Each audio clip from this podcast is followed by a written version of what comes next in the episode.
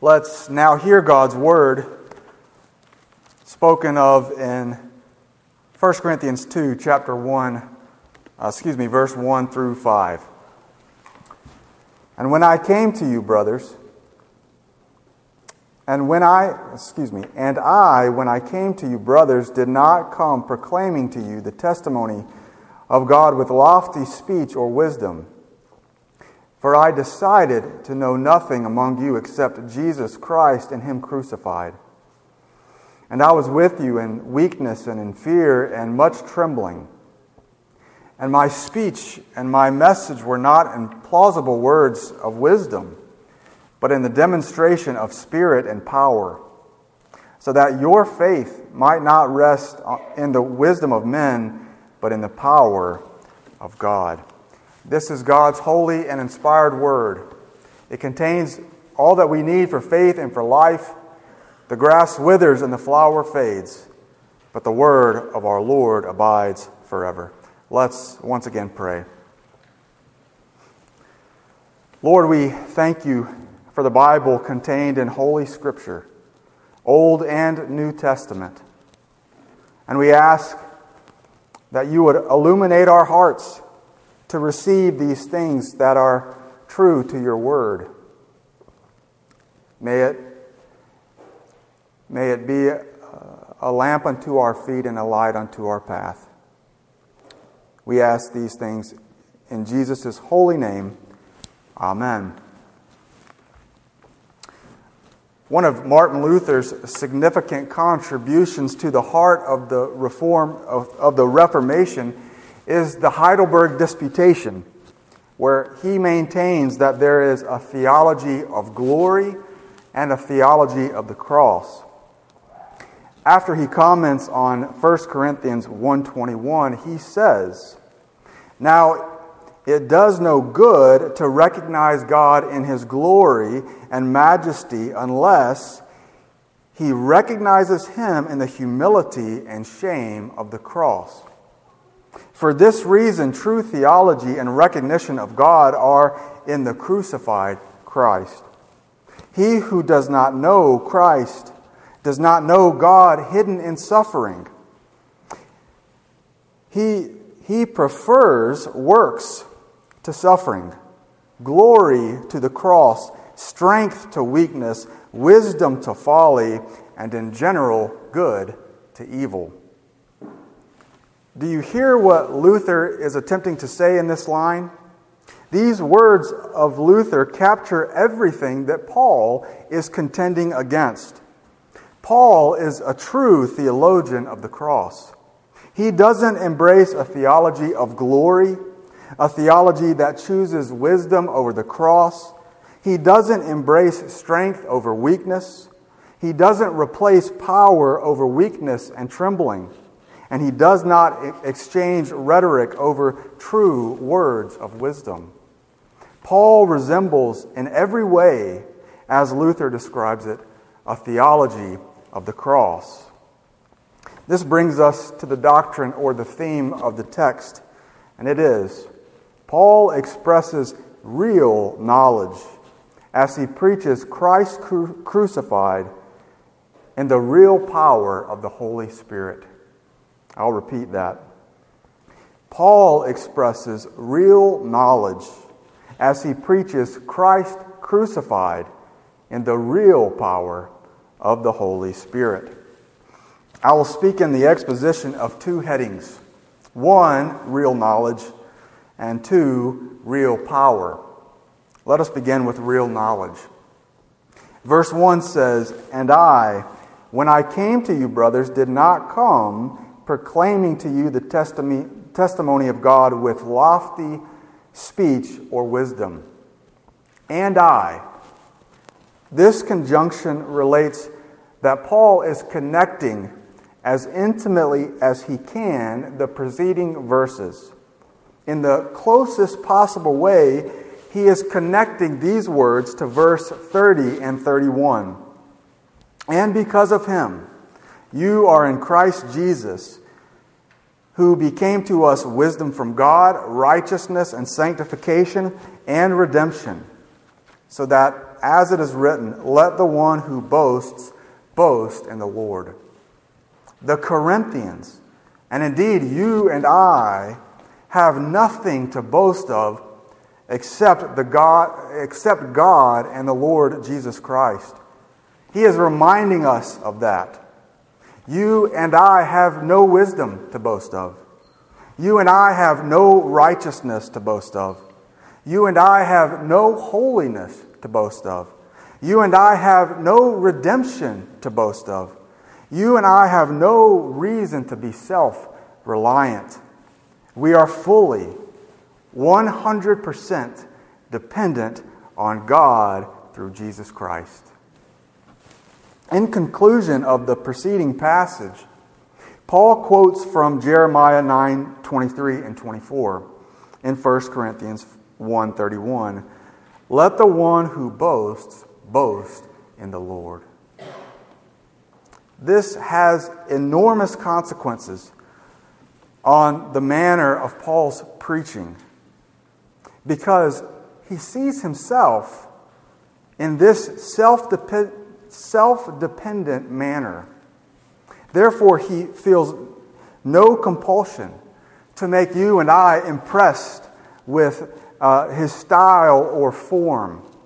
But he simply wishes to point you to the one that he is self dependent on God through the Lord Jesus Christ. That brings us to the manner of Paul's preaching. Paul says of his manner or, or form of proclamation that it was not with lofty speech or worldly wisdom. It seems quite apparent what he is speaking about. He did not preach with the rhetorical words or wisdom of men. He did not proclaim the testimony of God with eloquent words. Paul's manner of speaking was rather unimpressive. But Paul determined, he made a firm decision and resolved not to change his style. He determined not to speak as the sophists spoke in the Greco Roman world at the time. He would rather be a fool for the sake of Christ. He spoke very plainly, words in order that we may understand what is of primary importance and secondary importance. Eloquence is of secondary importance, but the word of the cross is primary fundamental and essential importance.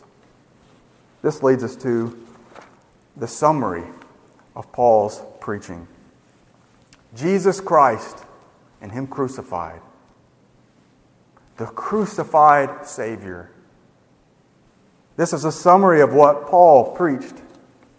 This is consistent with chapter 1, verse 17, 18, 21, 23, and 28 he does not claim to be wise, but a fool for proclaiming Christ and preaching the folly of the cross. This does not exclude the resurrection nor the ascension of Christ. It is only meant to be a summary. The summary of this gospel message is Jesus Christ and Him crucified. In that proclamation, Paul is describing that Christ is not just a good teacher although he was a good teacher, the best teacher in the world. However, he was not just a good teacher. Further, he was not just a good man. Although he was a good man, the greatest man that ever lived, but he was not just a good man. Further, he was not just an example to follow, although he was the greatest example to follow the absolute best example. He did not preach Jesus as a good teacher or a good man or merely an example for us to follow, but more than that. He was crucified for the sins of his people. You may remember the WWJD bracelets that went around in the 90s. The slogan for this uh, popular religion said, What would Jesus do? It was supposed to remind you and I of your Christian duty to follow the example of Christ. The great teacher, the noblest of man, the greatest example. It was primarily a, a pretty good movement. However, the most relevant question, and still is, what did, what did Jesus do? Not what would Jesus do? There are many things that you and I cannot do. You cannot live a perfect life. You cannot perform miracles. You cannot walk on water.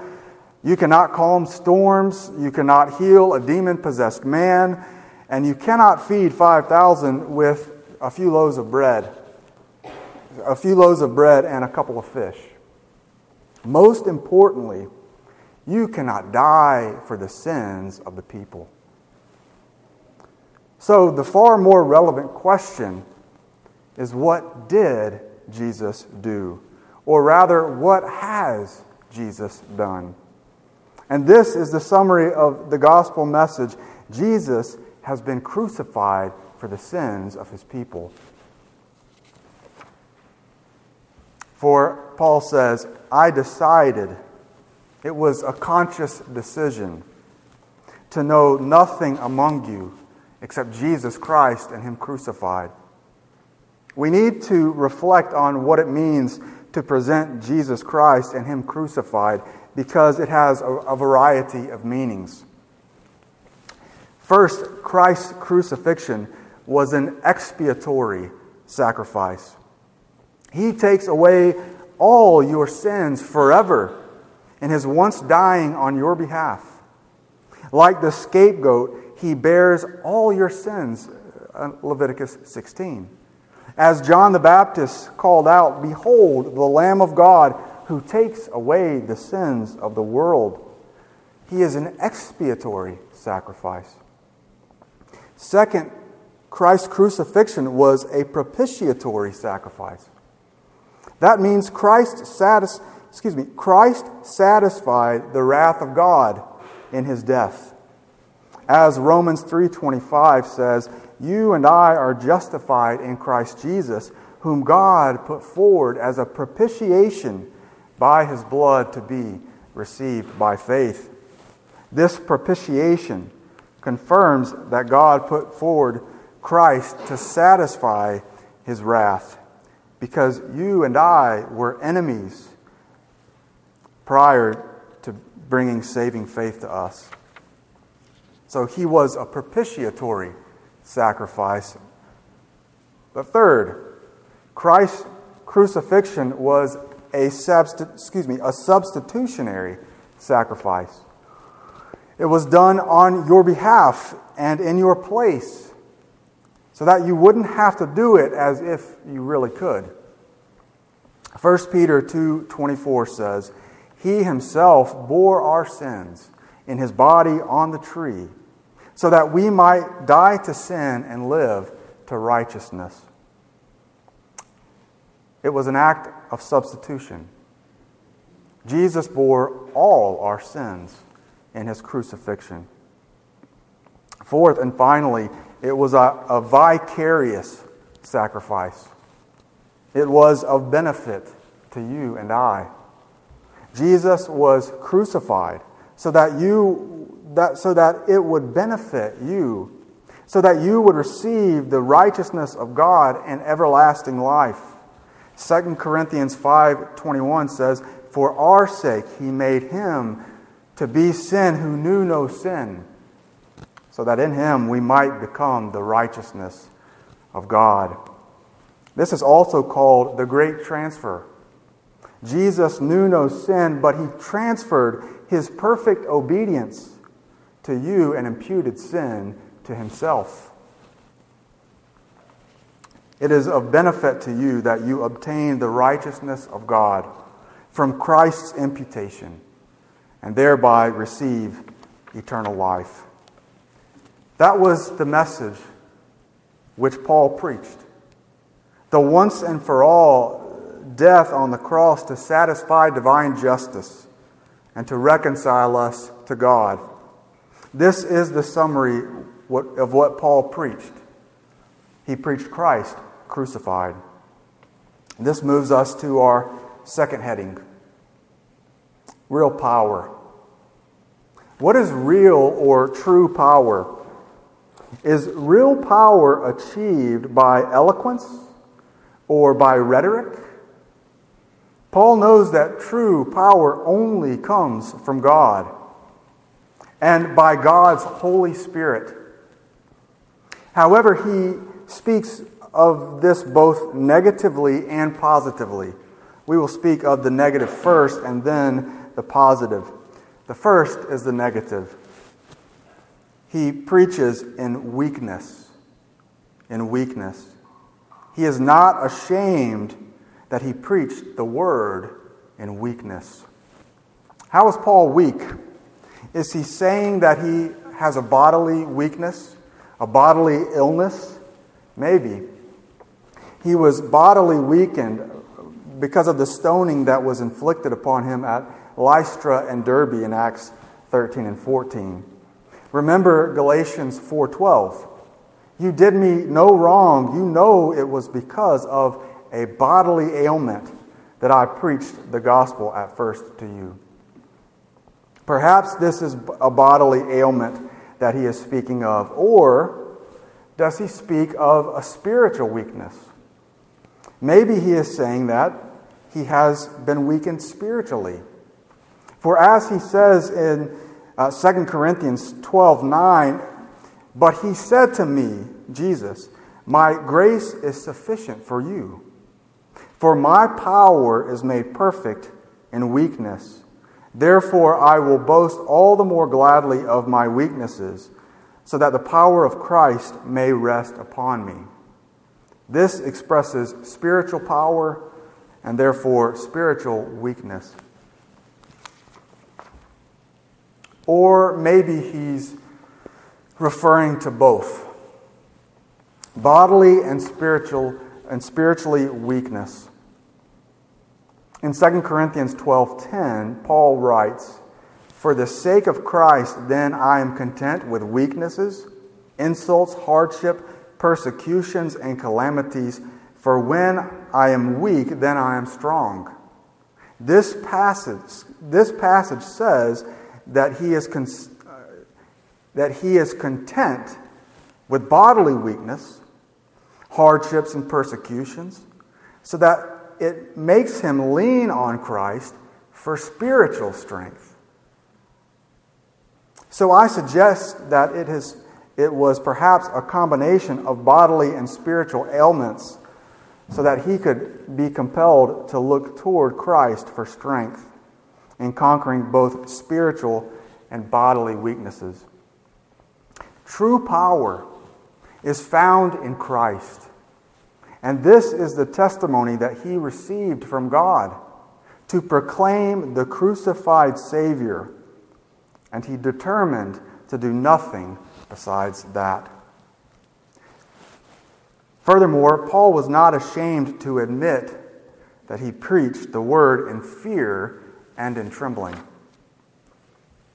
We might expect that Paul was not fearful of anything, not fearful of pointing out the hypocrisy to Peter in Galatians 2, not fearful to speak to the Jerusalem council in Acts 15, not fearful to speak harsh words to Barnabas. However, Paul was afraid to speak to the Corinthians. And he adds this word to make it quite clear trembling. This is spoken of in four other passages, these, these pair of terms. Mark 16 8. And they went out and fled from the tomb of Jesus, for trembling and astonishment had seized them, and they said nothing, for they were afraid. And fear and trembling are exactly the words which are repeated in 2 Corinthians 17, Ephesians 6 5, and Philippians 2 12. As Gordon Fee points out, that this is a common way of speaking in the Greek Old Testament to express the trepidation and dread, and for reasons unknown to us, Paul seems overwhelmed by the, by the task of evangelizing this great city. Paul was afraid. But furthermore, he preached in plainness. He says in verse 4 And my speech and my message were not in plausible words of wisdom. The opposite of plausible words of wisdom is plainness. He was not ashamed to admit that he preached plainly or unimpressively. He determined to preach in a plain style. That is the final word of what he did not do, the, neg- the negative aspect. But not, now Paul begins by stating the positive, positive acts of his preaching ministry. He says that he was confident that he was preaching in demonstration of the Spirit and of power.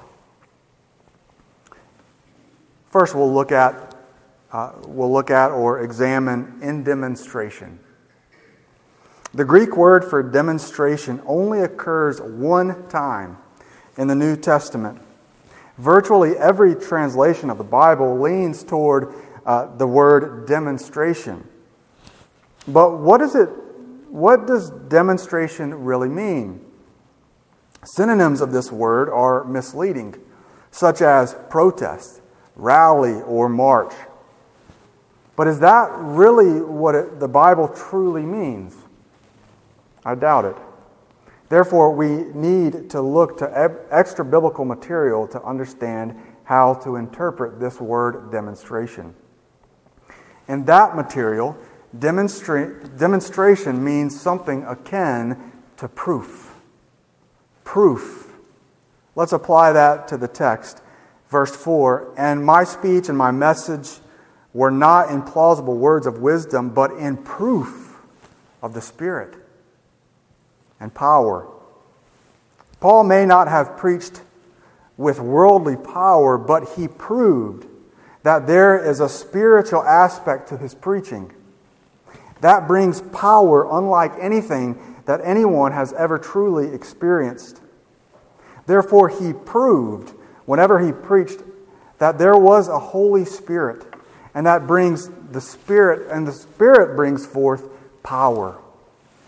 Let us reflect on this Holy Spirit. In verse 2, 6, and 10, Paul says, Yet among the mature, we do impart wisdom. Although it is not a wisdom of this age, verse 10, these things God has revealed to us through the Spirit. If we have accepted the crucified Savior by faith, God has revealed it to us by and through the Spirit. As 1 Corinthians 12 3 says, Therefore, I want you to understand that no one speaking in the Spirit of God ever says Jesus is accursed. And no one can say Jesus is Lord except in the Holy Spirit. Paul is convinced when he preaches Christ crucified. If we receive these things by faith, it is in the wisdom not of this age, but these things have been revealed to us through the Holy Spirit. If we believe in Christ, it is only because the Spirit has worked a new birth in us. Remember, as Jesus said in John 3, if you are not born again, you cannot see, much less enter the kingdom of heaven. Paul is confident that if he speaks with the Holy Spirit, it simultaneously goes forth with power. The word spirit is often accompanied with great power. Take, for example, 1 Thessalonians 1 5. Because our gospel came to you not only in word, but also in the power and in the Holy Spirit and with full conviction. The true preaching of the gospel that entails a crucified Savior is preached by, in, and with the Holy Spirit, and it is armed with power. When the session meets just before the congregation gathers in worship, we pray that God will arm the preacher with conviction and power. Power of persuasion, power of conviction of our sin and misery outside of Christ, power to conform hearts to the will of God, power to manifest that these things come from God and not from us, power of the Spirit to prove that these things are so. We truly believe that God will do that through the preaching of His Word. We preach with weakness and in fear and much trembling. Verse 5 says, So that your faith might not rest on the wisdom of men, but on the power of God. As the reformer of the city of Bern, Wolfgang Musculus, commented, This human wisdom emptied the cross of Christ, while the evangelical simplicity maintains the glory of Christ. In this, it comes back to our starting point in chapter 1, verse 18. For the word of the cross is folly to those who are perishing, but to those of us who are being saved, it is the power of God. The preaching of the cross and the power of God, and it brings salvation in its wings. This brings us to our applications. I want to discuss three applications with you, three applications that should exceedingly encourage you. First, this is a Trinitarian salvation. This is a Trinitarian salvation. 1 Corinthians 1, verse 18 says, uh, But to us who are being, being saved, it is the power of God. Verse 24 says, But to those who are called, both Jews and Greeks, Christ, the power of God and the wisdom of God. In chapter 2, verse 4, and my speech and my message were not in plausible words of wisdom, but in demonstration of the Spirit and of power, so that your faith might not rest in the wisdom of men, but in the power of God. This chapter speaks of the power of God, namely the Father, the power of Christ, and the power of the Holy Spirit. Notice in the first verse, that's verse 18, that, uh, that is by the power of God, namely the Father. In verse 24, salvation uh, in Christ is, is Christ is the power of God. In the final verse, it is the Spirit who demonstrates the power of God. The triune persons, Father, Son, and Spirit, each contribute to your salvation. You can interchange the persons in the Godhead, and you will not lose anything. The Father is the power of God. The Son is the power of God. The Holy Spirit is the power of God unto salvation. Isn't that an encouragement? The most important persons in the galaxy stoops down to little old you and me and speaks the word of salvation to us. Isn't that exceedingly encouraging? It is for me. I, I, I suggest that you be encouraged as well. That the most important persons in the galaxy condescends to your salvation. As I have often said, the Father authors the plan of your salvation, the Son accomplishes your salvation, and the Spirit applies the work of Christ to your salvation. Another encouragement that we can take from this passage is that Paul was fearful. Paul was fearful. Paul was afraid. He admits in this passage that I was with you in fear and trembling. But he didn't let, let that, excuse me, but he didn't let that stop him from preaching Christ crucified. So that should not stop you as well. I realize and I understand that you may be fearful of sharing Christ with your friends and neighbors. You may be trembling when you think about it, but don't let that stop you. If you say something wrong, move on from it. But don't let that stop you from sharing Christ with your family and friends and even your enemies because it may be the source of bringing them to saving faith in Jesus. Let me say one final thing to encourage you major on the majors. That's what Paul demonstrates. When you get a test when you get to bear the testimony of your faith in Christ, notice I said when, not if. When you get the opportunity, major on the majors. If this is an unbeliever, you should especially do that. Don't get started on uh, predestination or election or a thousand other things that you should be interested in as the body of Christ. However, for an unbeliever, major on the majors. Major on Christ crucified.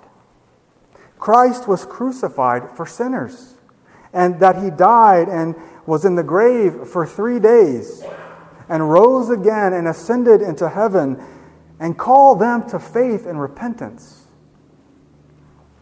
And remember, if you do this, you will be armed with the Spirit and power but major on the majors when you are speaking, especially to unbelievers.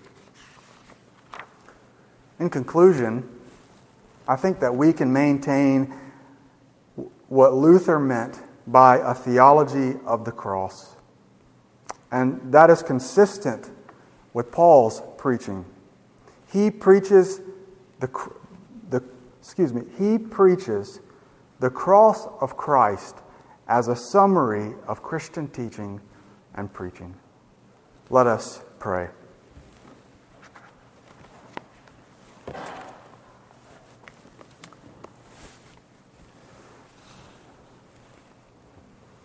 Heavenly Father, we thank you that Paul preached this message, not in eloquent words of wisdom, not in the rhetoric of the Greco Roman Empire. But he preached with fear and trembling and much weakness so that our faith would not be the preach would not be in men's wisdom but in the power of God. We thank you for that because we have hope now. We have hope that Christ of all the other things that we mentioned, Christ is the power of salvation. The cross of Christ is the power of, of salvation to all of us who believe. May we compel others to believe.